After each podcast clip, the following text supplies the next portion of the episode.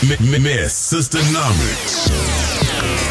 Miss Sistanomics is a weekly podcast that focuses on the 3 E's, educating, encouraging, and empowering listeners on how to live their best, authentic life.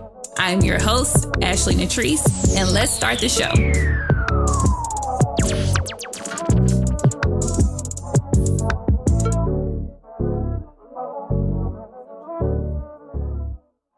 What's up, y'all? It is Ashley here. I have not had a What Ashley Likes in a few weeks.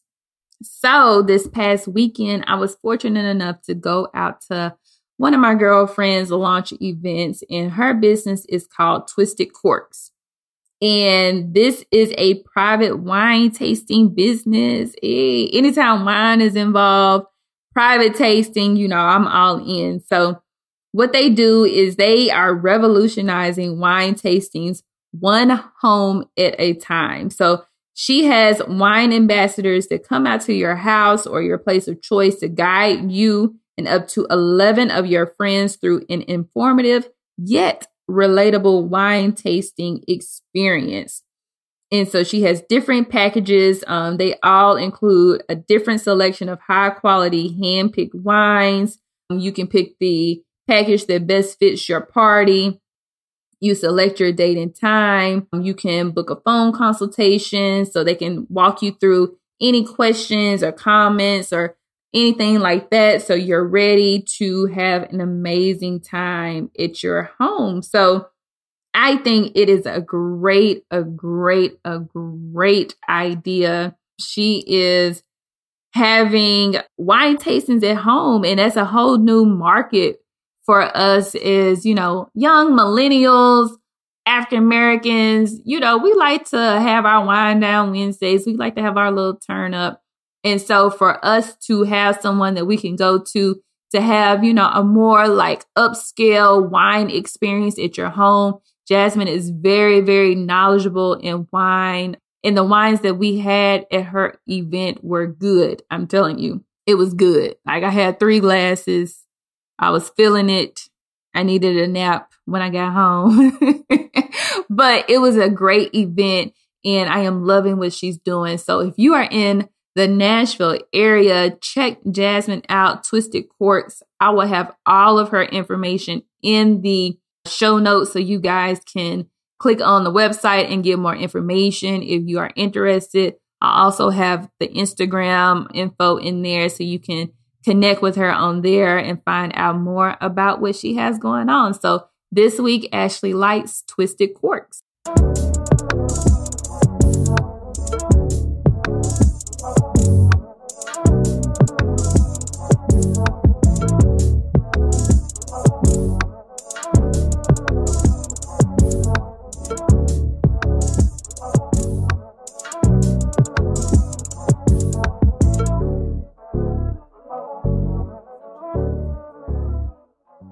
What's up, beautiful people? It's your girl, it's your host, Ashley Natrice, and I hope you guys have had an amazing week so far.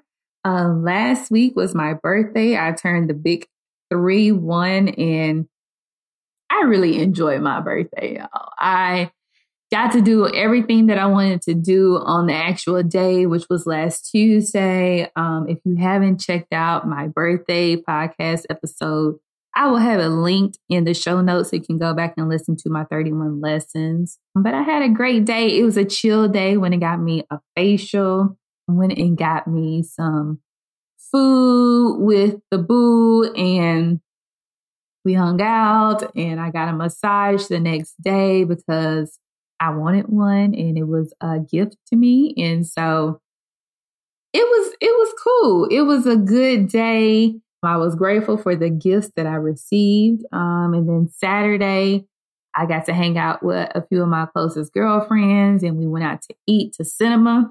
I don't know if any of you guys in the Nashville area have been to Cinema, but girl, let me tell you, their bathroom is bomb.com. I mean, the pictures that I was able to get in there, the lighting that they have in there is amazing, remarkable.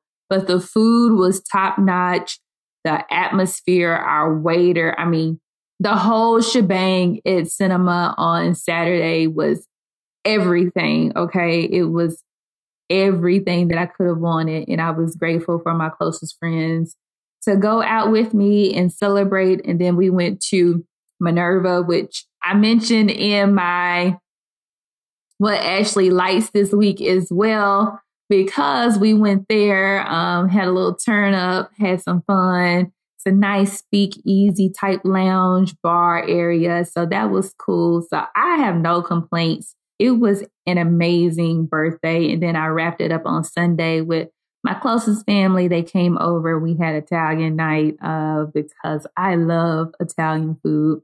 One of my favorites. So I got to do all of that last week. I really just turned up the whole week for my birthday, and I'm not apologizing about it, all right? I had a great time. But last week was last week, and when Monday hit, it was time for me to get back to the business. So I want to always make sure that I am transparent. I am upfront with you guys. Sister Talk with Miss Sistanomics, the conversations you should be having with your sister friends, is really all about conversations that I wish I would have had with somebody, conversations that I need to be having with somebody, conversations that will hold me accountable for the things that I say that I want in my life. That's really what this podcast is about. It's just accountability, not only for myself, but I hope for those of you who tune in every week that you learn something, and then you can hold yourself accountable to the things that you learn and that you want to improve upon. So I found myself in that position this week. I had a call with a new business coach that I hired. So Miss Sistanomics, I love the podcast. That's part of what I'm trying to do, to bring more awareness to myself and my goals for the business. But it's not all that I do when it comes to Miss Sistanomics. So in 2017, I hired a coach at the beginning of the year. Well, maybe it's like towards the end of 2016. I think it was more towards the end of 2016 when I hired my coach.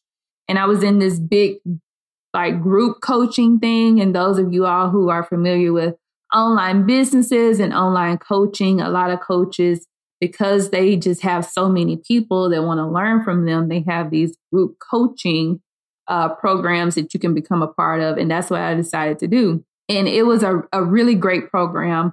I don't want anyone to think that I did not enjoy that program and that I didn't learn anything from it, because I did.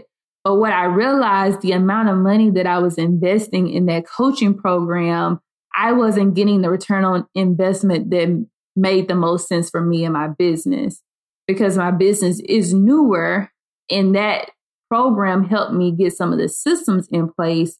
It wasn't giving me the accountability. It wasn't giving me the one-on-one. It wasn't giving me that, you know, let me really truly have a coach that can help walk me through some of the ins and outs and some of the things that I need to be able to do in order for me to propel and level up my business. So all year long, and this is October, I've been on the search and on the hunt for a new coach, someone who could give me that one-on-one attention that I was looking for, someone who was truly invested in me being successful. If I was going to be paying them, you know, I wanted to make sure that what I was paying them was going to come back to me and I could actually see some tangible results. Now, I don't want you to think that just because you pay a coach that they're responsible for your business thriving. That's not the case.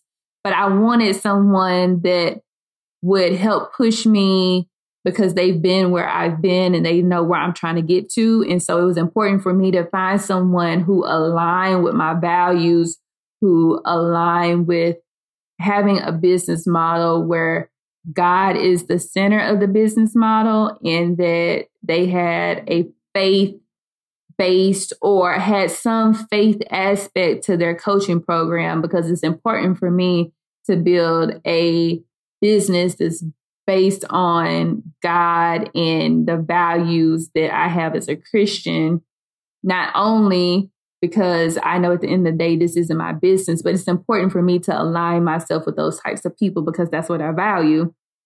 So it's taken me some time to find someone who is in that arena, who is also successful in doing what I'm trying to do, and that will understand the things that I need. So I finally found that person. And I've had an initial call with her, I want to say last week. And I filled out a questionnaire and, did a whole profile and told her about myself and my business and my goals. And one of the goals that I put down was this goal for my revenue, or the amount of money that I wanted to be able to make in my business next year, because I'm doing planning for 2019. And so, granted, she's seen this number probably at least 3 times by the time we got on our call on Monday. And so we're on the call Monday, and we're going through the various questions and the answers that I've given to her. And we get to the number that I threw out there that I wanted to achieve for next year. And for the sake of being transparent, my number is 20,000. So my number was 20,000 for 2019. That's what I wanted to be able to make in Miss Sistanomics is the business. And so she asked me, she said, Ashley, 20,000 now, is this a number that you're trying to, bring in on a monthly basis? Is this a number you're trying to bring in on a quarterly basis? Explain to me what this number is. And so I told her, this is the number that I want to be able to bring in for 2019. And she stopped and she paused. And so I'm sitting here, I'm thinking, okay, I didn't put in all the work to get this number together. I really hope this is a feasible and a realistic number for me to be able to hit. And when she says to me is that I thought you meant $20,000 a month. And so I'm like, girl, $20,000 a month. Let me tell you about my business. I'm like, I got expenses. I am not making a cent right now in my business. I am spending out money every month to maintain my business, and I'm not making anything and no profit right now. So how do you think I'm going to go from making zero to being able to make $20,000 a month in my business? That's just not a realistic or an attainable goal for me. And so she told me, she said, you know what? You are not paying me what you're paying me. And let me be very clear. She is charging me a pretty penny for the value that she's going to be giving to my business. I'm already claiming that. I already know that she's going to be adding much more value to my business. So I have no issue in paying her what she's worth. But she told me, you're not paying me what you're paying me in order for you to be able to bring in $20,000 next year. That's not what you're paying me for. You're paying me so I can help you put together a strategic plan for you to be able to bring in $20,000 a month, if that's what you want to be able to do. And the moment she said that, y'all, I'm telling you, I was sitting here in the same spot that I'm sitting right now talking to you guys. I was sitting here, and goosebumps went all over my body. I had to stop her, and I told her, I am about to cry right now, because what I realized in that moment is that aha moment that a lot of us talk about, and we don't really think about an aha moment and what it really is. An aha moment is that moment where something in your mind clicks. And it connects because you already know this information, but it's however the person said it, however you heard it, it clicks in your spirit. And at that very moment, boom, that's what I needed to hear. That's exactly what I needed to do. And it wasn't about the number, the 20,000. It wasn't about that number and me making that on a monthly basis next year. That's not what it was about. What it was about was me recognizing in that moment that I have been playing small. I have been playing small. That's what I recognized in that moment. Every week I get on here and I hope that I'm bringing you quality content. My goal is to help you have your aha moment, to help release you from the things that are holding you back. And in doing that, it causes me to go deep and do a lot of self-reflecting myself. It causes me to have to read books. It causes me to do research. It causes me to be aware of the different conversations that I'm having, listening to what people are saying that they want to hear more of. It causes me to be much more aware. And so I think being more aware in this space right now and hearing her say what she said about me not recognizing that it is feasible for me to be able to make $20,000 a month in my business. That's the reason why I had that aha moment at that time. And I'm reading a great book right now that I want to go into a lot more detail with you guys at a later date, because I really want to break down the things that I've learned. And I want to be able to go over some of the lessons that I've learned in this book with you guys, because I really feel like it's going to take you to the next level. But one of the things that he said that I wrote down is that there's three levels of wanting. There's the level one where you just actually want something. So I want to have a successful business. I want to have $20,000 a month in income coming in for my business. I want to have a healthy relationship with my significant other. I want to be able to mend relationships with my sibling or whatever it is. This isn't necessarily my life right now, but what I'm saying is, that's the level one of wanting. We want to do something. I want to be successful. I want to complete my degree. I want to get a raise. Whatever it is, we are in the wanting phase in level one. Level two is the phase of choosing. So you're saying to yourself, well, I'm choosing to have a better business. I'm choosing to have a better relationship. I'm choosing to go after that promotion. So you're making the choice. So that's level two. You move from just a desire in level one of wanting. Now you're choosing, you're making the choice to do those things.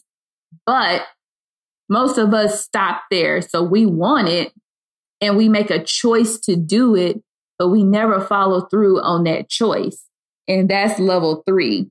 Level three is the commitment level. So you're not saying I want something. You're not saying I'm choosing to do something or I'm choosing something. You're saying that I am making a commitment to achieve this goal. I am making a commitment to have a successful business. I'm making a commitment to bring in $20,000 a month in my business.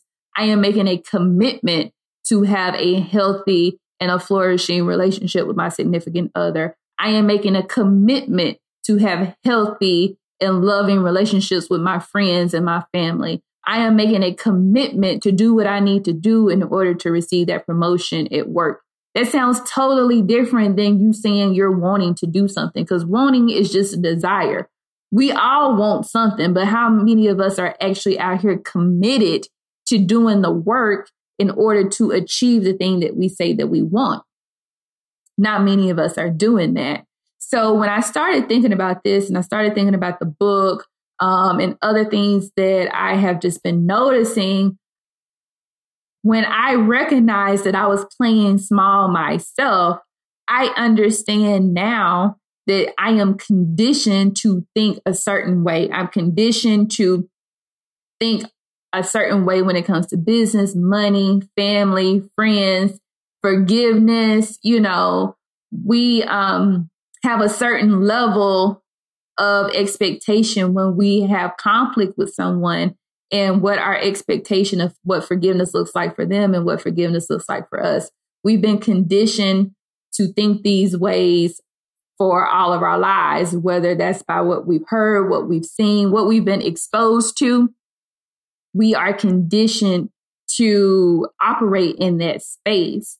So I'm recognizing that I have to change my conditioning. I have to change how I think. But in order for me to do that, I got to get to the root of the issue. I got to start doing the self-reflection that I talk about sometimes to see, okay, how did I get here? Why do I think this way? Why have I spent the time to research coaches who I know bring in 5 to 6 figures on a monthly basis?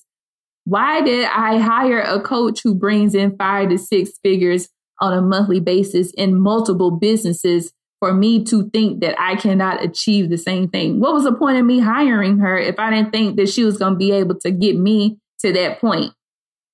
What was stopping me? So I've come up with a few different things that I think have helped hinder me from achieving the things that I say that I want to achieve and have allowed me to play small in my life thus far, that I am going to be working on changing my mindset around it and changing my conditioning around how I interact with these different things. So the first thing that I realized is that I haven't been playing to win.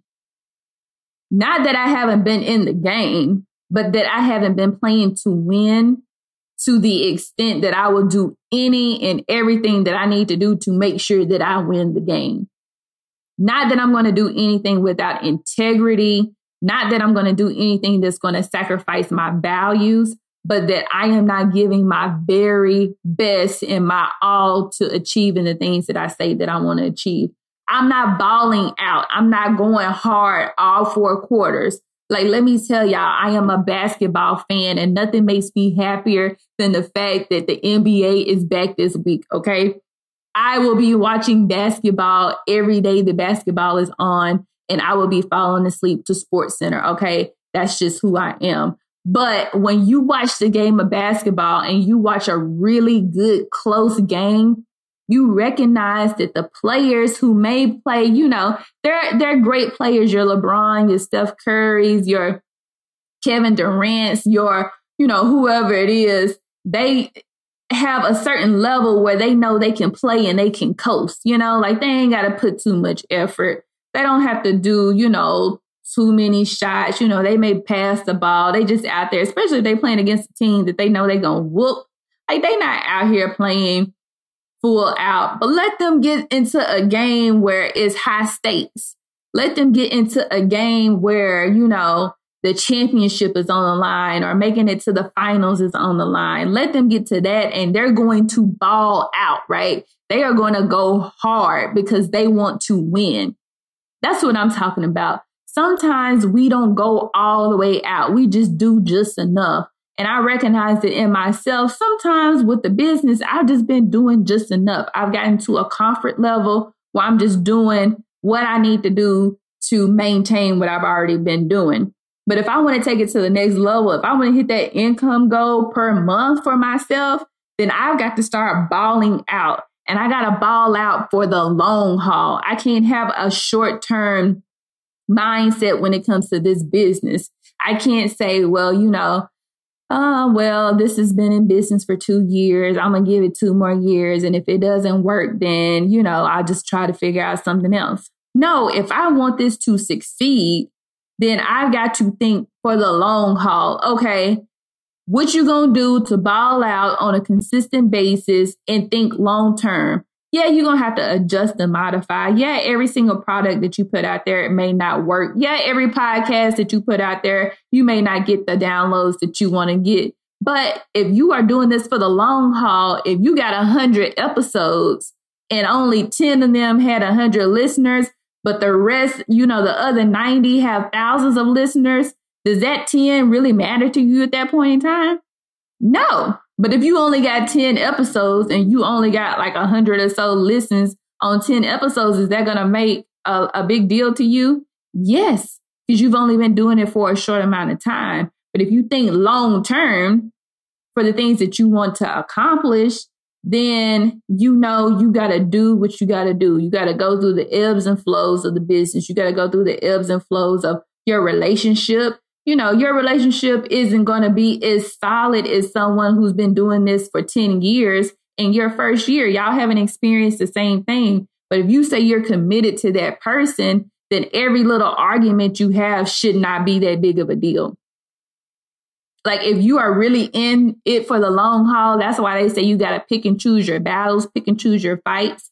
Like, if you're in it for the long haul with somebody, then, you know, them not answering your phone call on Tuesday really shouldn't be the end of the world. You know, if they still going to be here next Tuesday and the Tuesday after that and the Tuesday after that, like, I'm not saying you should let certain things go if it's a pattern, but what I'm saying is you have to have the long haul approach, and you've got to start giving it your all on a consistent basis and stop coasting and stop being okay with mediocrity. You got to start leveling up and being consistent on an excellent level and not on a mediocre level. So that's the first thing that I realized, is that I haven't been playing to win. I've been playing to maintain. And so I got to change that. The second thing that I realized is that I need to increase my financial thermostat. In the book I'm reading, he talks about this financial thermostat that we all have. And it's that number that we've all subconsciously come to, that we feel like if we hit that number, then we'll make it financially. For some people, it may be $50,000. For some other people, it may be $100,000. For other people, it may be $250,000. Whatever the number is, we all have an internal number that we feel like once we hit that number, we're good. We may not be rich. We may not be able to go out here and buy every little thing that we want to buy, but we're good at that number. So I have had a 6-figure number in my mind that I wanted to make for years.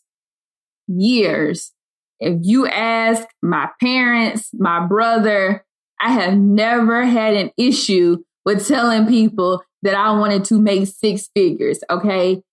I wanted to make at least $100,000 a year. That was my goal for as long as I can remember. That was the number that I wanted to make.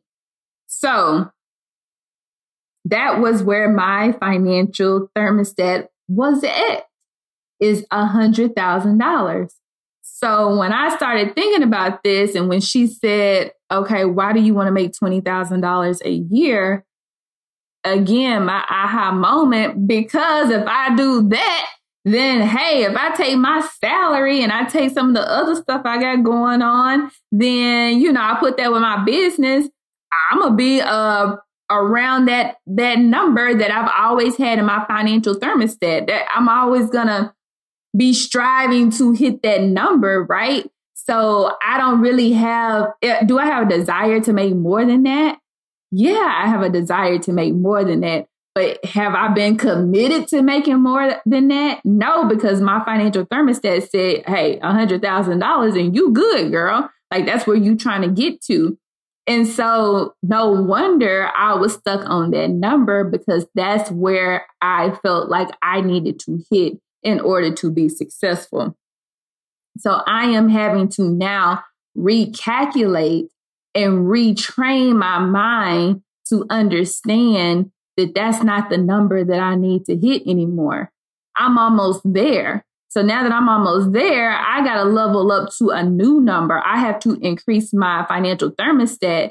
I have to increase my hunger and my drive and my desire to hit a higher number. And the only way I'm going to be able to do that is to retrain my mind to focus in on that new number.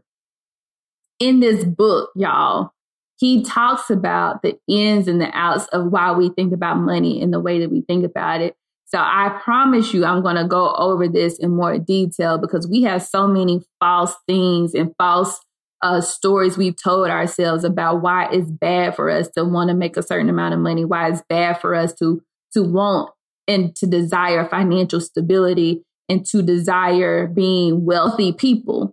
And I'm ready to debunk that, because there's no reason why we shouldn't feel comfortable and feel good if we have a little money in our pocket in order for us to do more good in the world. And that's ultimately why I want to be able to get where I want to be, because I don't want to be in the struggle and I don't want my family to struggle. I want to create generational wealth. If that's my end goal, then I know that I got to start doing the things now to get there. But it starts with how I think about money. And I cannot limit myself to $100,000 a year if I want to create generational wealth in my family. That's not going to get me there. So I have to recognize that I need to increase my financial thermostat. So that's the second thing. The third thing, and I think this is the biggest point that I'm going to make today, the biggest one, and that's fear.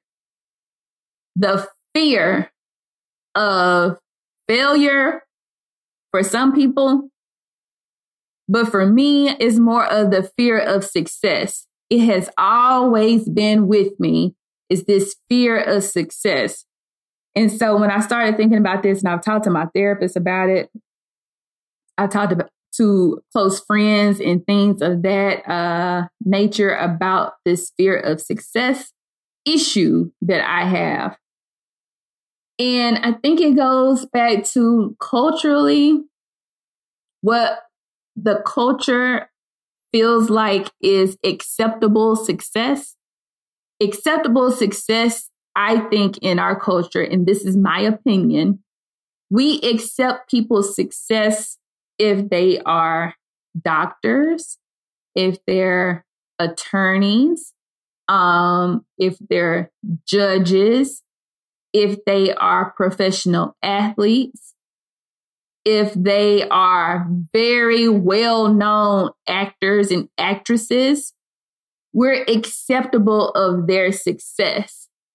We're not always acceptable of the success of the people that we know who are like the regular people, you know, the people who just have a great business. We talk about them.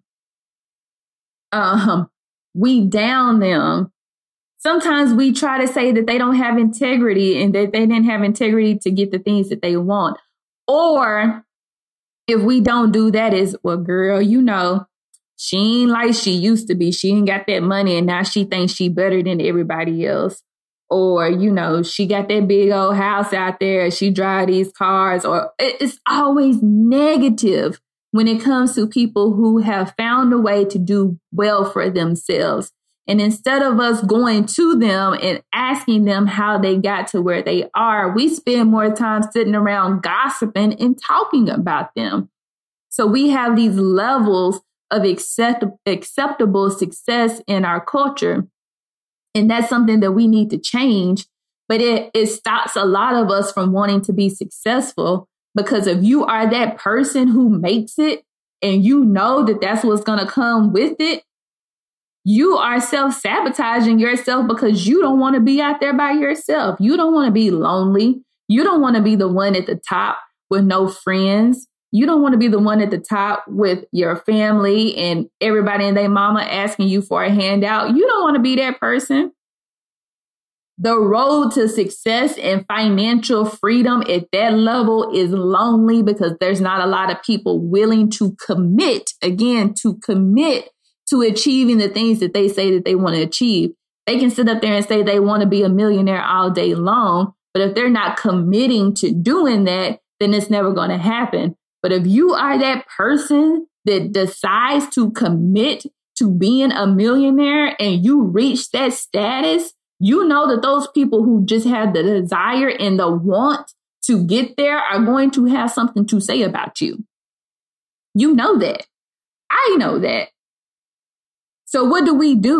We self-sabotage ourselves. We play small. We don't play big. We don't ball out. We don't look at the long haul. We don't do the things we need to do because we're fearful of what is going to be said about us if we happen to get on that road of success and to reach the goals that we say we want to reach for ourselves.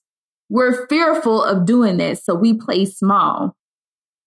Not only do we play small and operate out of fear when it comes to our money, we also do it in our relationships. My girl tagged me in this post today. And it was on Facebook, and I was reading the comments and stuff. And it said that you can't be my man bringing in $1,400 a month. All right. That breaks down to $8.75 per hour. And the girl who reposted this said that it was a hard pass for her, that she's going to say no to struggle love in 2018. And I'm reading some of the comments. Child, let me tell you. Why? Y'all, I need somebody to tell me this. I need y'all to DM me. I need y'all to message me. I need y'all to let me know what this is about, because I'm just not understanding. I'm not understanding why we feel like it's okay to be in struggle love. Why is that okay? Why are we settling for that? Why are we not, you know, thinking enough of ourselves to want to have more, to expect more, to be okay with having standards in our relationships? We shouldn't want to be playing small in our relationships either. That should not be the goal for us. We should want to make sure that we're equally yoked with someone who is on our financial level. How do you create financial and generational wealth if you're married to someone who makes $8.75 per hour? I am not hating on that person. Please don't get it twisted. I'm not hating on that person, because everyone has a different tolerance for the amount of money that they want to make. But my point is, for her, she said that is struggle love for her. That was her opinion. That does not work for her. That does not work for me. If that works for you, then so be it. But my goal is not to be in love and in partnership with someone and we're struggling day to day to meet our necessities. That's not what I'm trying to do. I want to be able to say, I want to go to a nice restaurant tonight, babe. Like, can we go out? Can we go to cinema? You know, I want to go back. And I want him to be able to say, okay, let's go. And I don't want to have to try to calculate my price of the food that I had this past weekend to the amount of money that he got in his bank account. That's not what I'm trying to do. That's me shrinking myself. That's me lowering my standards for what I want to be able to do, because I'll pay for myself at cinema. If my man can't pay for me at the restaurant that I done went to, then he's not the person for me. He could be the person for somebody else who don't care nothing about eating out, but I'm a foodie. I need somebody who can afford my foodie ways, okay? That's my preference. It's nothing wrong with having a preference, y'all. But the issue is, we lower our standards because of other people's opinions and the fact that they don't agree with what our preference is.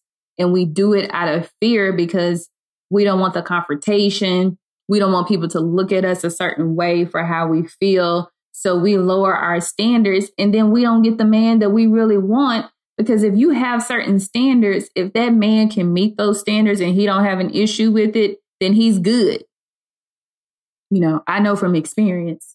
If that's my standard, and if that standard scares him away, then he's just not the right man for me. He could be the right man for the girl down the street. He's just not the right man for me. So we allow the fear of our standards to make us play small when it comes to relationships, when it comes to our friendships. Sometimes we play small in our friendships because we don't want to one-up each other. We always like, yes, girl, yes, yes, girl, yes. And so we are cheering on our friends, but we dim our own lights sometimes for what we got going on because we don't want to make our friends feel uncomfortable. Those aren't the type of friends that you should be around. You guys should all be yesing each other and hoping that each other is shining your light as bright as possible. I don't want to be around people who don't have a light shining. Like, I want to be around people who your light is shining, Your light is shining. My light is shining. We walk in. We bright as diamonds. Okay. Everybody looking at us because we all shining. We all doing our own thing and we're encouraging each other. But we aren't hiding ourselves or belittling our accomplishments and our achievements so the other person can feel better about themselves. We're feeling better about ourselves because we're all confident in what we do and what we bring to the table. So when it comes to playing small, what I've realized, because I've done this in relationships, I've done this in friendships, is that sometimes we play small and we got to get out of that habit of doing that because it's based around the fear of what other people are going to say if we were to allow ourselves to shine bright. So fear is number 3. Okay, number 4. We got to learn how to refocus the negative energy when it happens to us. We're all going to go through adversity. We're all going to have problems. We're all going to have negative things said about us, negative things said to us. It's a part of life. But what we've got to learn to do in order to play bigger is to use that negative energy and turn it into a positive. Use that negative energy to propel us to the next level, not to keep us at the level that we're in. So this weekend, I got to watch The Shop, which is LeBron's show on HBO. He's got 2 episodes, and the second episode dropped this weekend, I think. And he was talking to, you know, some of the other athletes. And he had Drake come in this week. And I know I have seen a lot of people talk about the Drake comment where he was discussing the rap battle that he had with Pusha T. And the focus has been on Drake's child, that Pusha T went and let everybody know that he had a kid and how that affected him. And then I've seen the videos where Drake kind of seemed very childlike in a conversation he was having with LeBron. It was a very awkward thing to watch, but that's not what I want to talk to you guys about. What I want to talk to you guys about are the parts where LeBron had the discussion about what happened to him when he went to Miami and he lost in the finals, and what happened to Drake and what he realized from the Pusha T diss track. Okay, so I've said this already in the podcast. I'm a huge basketball fan. And my favorite team is the Lakers. And LeBron is now on the Lakers. And people who know me called me because they know that I am not a LeBron fan. Okay, I like LeBron as a person, but on the basketball court, he's just the person that I've decided to go against for years since he's been playing. Now I have to cheer for him. That's a different story for a different time. But one of my biggest digs at LeBron was the fact that he left Cleveland and he joined this super team with D-Wade and with Chris Bosch down in Miami. And so the finals that he's talking about is when he went down there to be on the super team. And he talked about how much it hurt him when they lost that finals. Because in his mind, he pretty much said it like he thought it was going to be easy. He thought he was going to coast. You know, he's got all of these great players around him. There's no reason why they shouldn't win the championship. He's going to go down here. He's going to do his thing. He's going to get his ring. It's going to, you know, be a good season and call it a day. And then he realized that that's not going to be the case because they lost the finals. And he was talking about how pivotal a moment that was for him in his career. And as great as he is, he knew that he had to go back to number one. I was telling y'all, he had to go back and ball out. He had to go back and get out of that mediocre part of him that he was in, thinking that just because he was LeBron and he had these great group of talented individuals around him, he was going to win the finals. He had to go back and dig deeper and go harder and get better in order for him to win the championship. It didn't matter about the players around him. He had to get better in order to achieve the thing that he wanted to achieve, even though he was already great.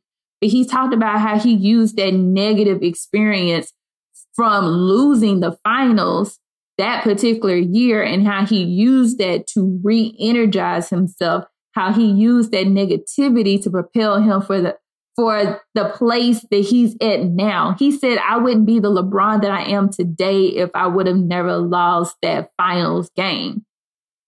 That was a huge moment. You've got to take the negativity and the things that happen to you in your life that you're not that happy about, that sucks, that you're going through, and use that not to stay in a victim place, not to stay in this woe is me place, not to stay complacent and mediocrity where you are. You have to use that to propel you to go to the excellence level. Drake said the same thing. That's the, I guess, so much more respect for Drake after that interview. So much more respect for him, because he talked about how he could have stooped to Pusha T's level. And regardless if you're a rap battle fan or a hip hop fan or whatever it is, my point in saying this is that he recognized that his values and his integrity were bigger than him going back blow for blow with somebody.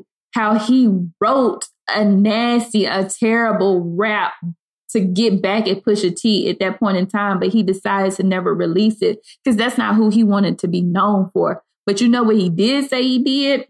He said he went back in the studio. And if you catch him at the very end, he says that one of the songs that he went back and wrote that made it to the album was In My Feelings. And we all know we've been kikiing all summer long, okay? We've been out here doing a kiki, Do You Love Me, all summer long, one of his biggest hits, okay?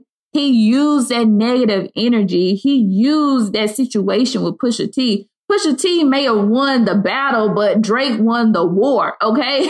We may remember this little piece of information about Pusha T, you know, in his diss track with Drake this year. Yeah, will it be in the footnotes of Drake? Of course it will. At the end of the day, though, we're going to talk about all the hit records he had, and we're going to talk about the longevity of Drake maintaining at an excellent level for a long period of time. And that's what I took away from that conversation with them, is that negative things are going to happen to you. But I have got to understand that the negative things that happen to me, regardless of what it is, I got to use that energy for a positive in my life. Use that energy to help me get where I'm trying to go, to help me level up. So that's number 4. Refocus your negative energy to turn it into a positive. Number 5. Check the internal conversations that I'm having with myself. What do I believe?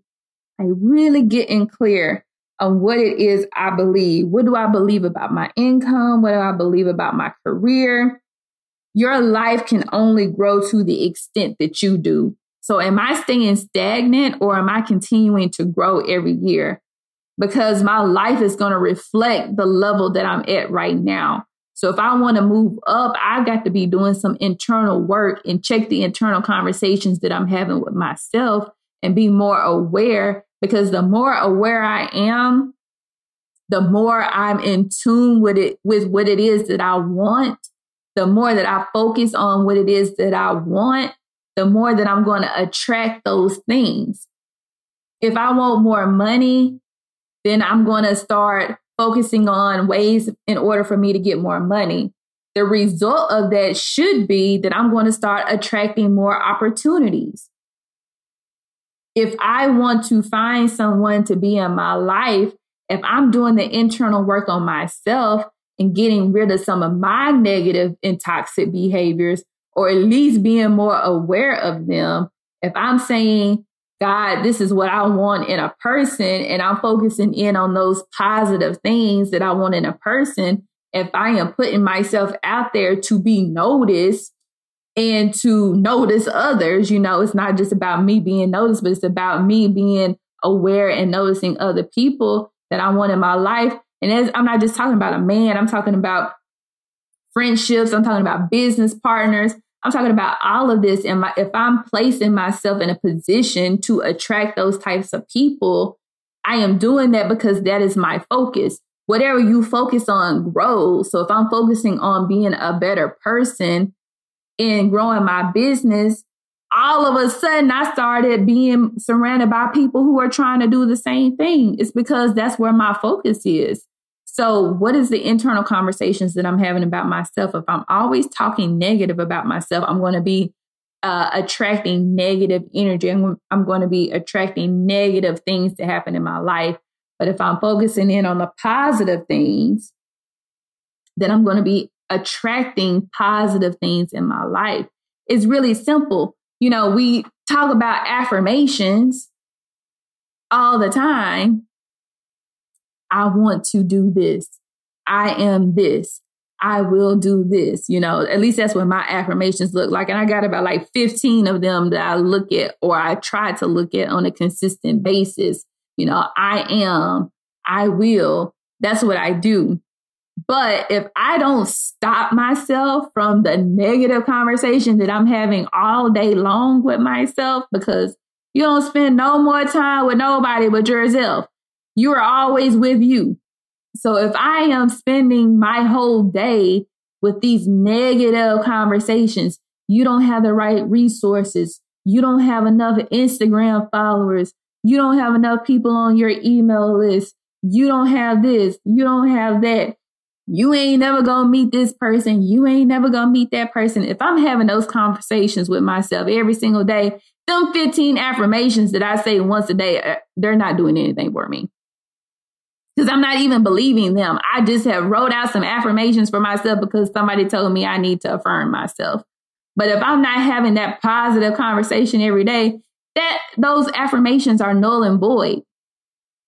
So you've got to make sure that not only are you affirming yourself, but that you are believing in the things that you're affirming. You are believing in yourself enough to have the positive conversations. And if you find yourself going to that negative spot, you got to say, stop it. Stop it. You got to talk bad to yourself. No, girl, we're not doing this today. Not today. No, ma'am. You said you want to achieve this. I don't care what such and such said. I don't care whose blog you read and they said that they had to lower their prices. If that's your price, that's your price.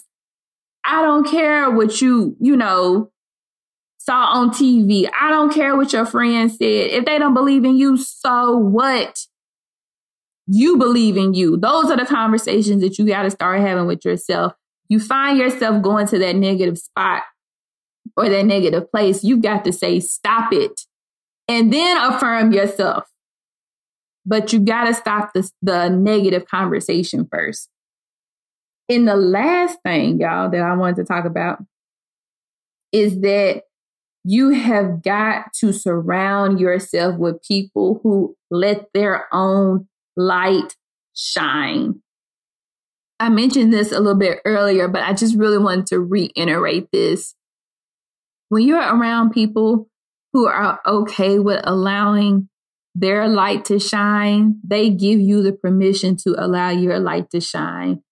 They boost up your confidence, and then hopefully in turn, you're boosting up someone else's. If you're around negative people who want you to dim your light, consequently, that's what you're going to do. So you've got to find people who are good with themselves and that can allow you to be you, that aren't jealous or envious of the things that you're trying to do, but that they support you and then you can in turn support them. That they have enough going on in their own lives and they have enough going on in their lives that they're trying to achieve, that they don't have time to worry about you. They don't have time to worry about you shining bright. They don't have time to worry about what you're doing in a negative way.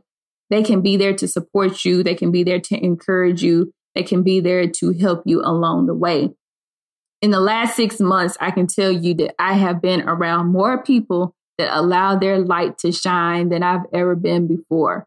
I've been around more people who are striving for greatness, striving for excellence, striving to achieve the goals that they have set out for themselves. And that's motivation to me. Like that's energy for me that I'm like, girl, if you can do it, I can do it. Or, I see this guy over here doing this. Oh, you want me to be a part of this? Cool, because I know you out here trying to get it just like I am. Like, that should be motivation. That is, I'm not envious of those people. It is encouraging to me. It is something that I can look and say, if they're doing this, then there's no reason why I can't. And because they're good with what they're doing, then they can check on me and can support me and say, I want you to go along on this journey with me. So what I will say is that you have got to surround yourself with other people who allow their light to shine. So as I wrap up, y'all, I just want to recap real quick the 6 things that I went over today. First thing is that you haven't been playing to win. The second thing is that you may need to look at increasing your financial thermostat. The third thing is fear.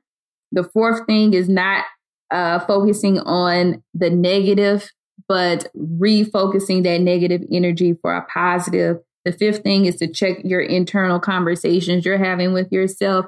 And the sixth thing is to make sure that you're surrounding yourself with people who allow their own light to shine.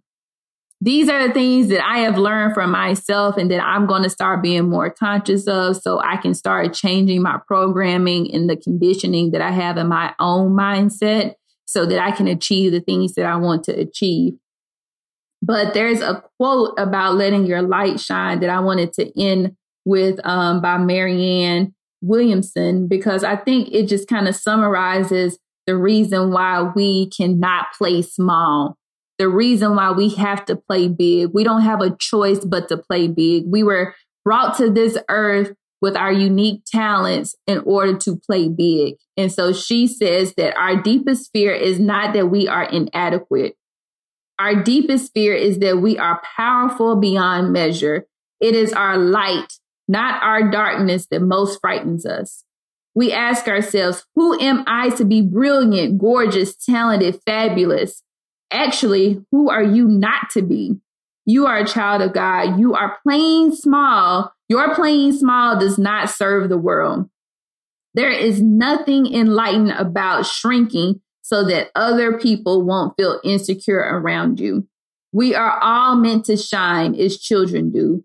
We were born to make manifest the glory of God that is within us. It is not just in some of us, it's in everyone. And as we let our own light shine, we unconsciously give other people permission to do the same. As we are liberated from our own fear, our presence automatically liberates others. I hope you guys enjoyed the podcast today, and I'll talk to you next week. Miss Sistanomics. Thanks for checking out this week's show. To keep up with me, check me out on Facebook at Miss Sistanomics, on Instagram at Miss.Sistanomics, and on the website where you can ask questions, MissSistanomics.com. Until next time.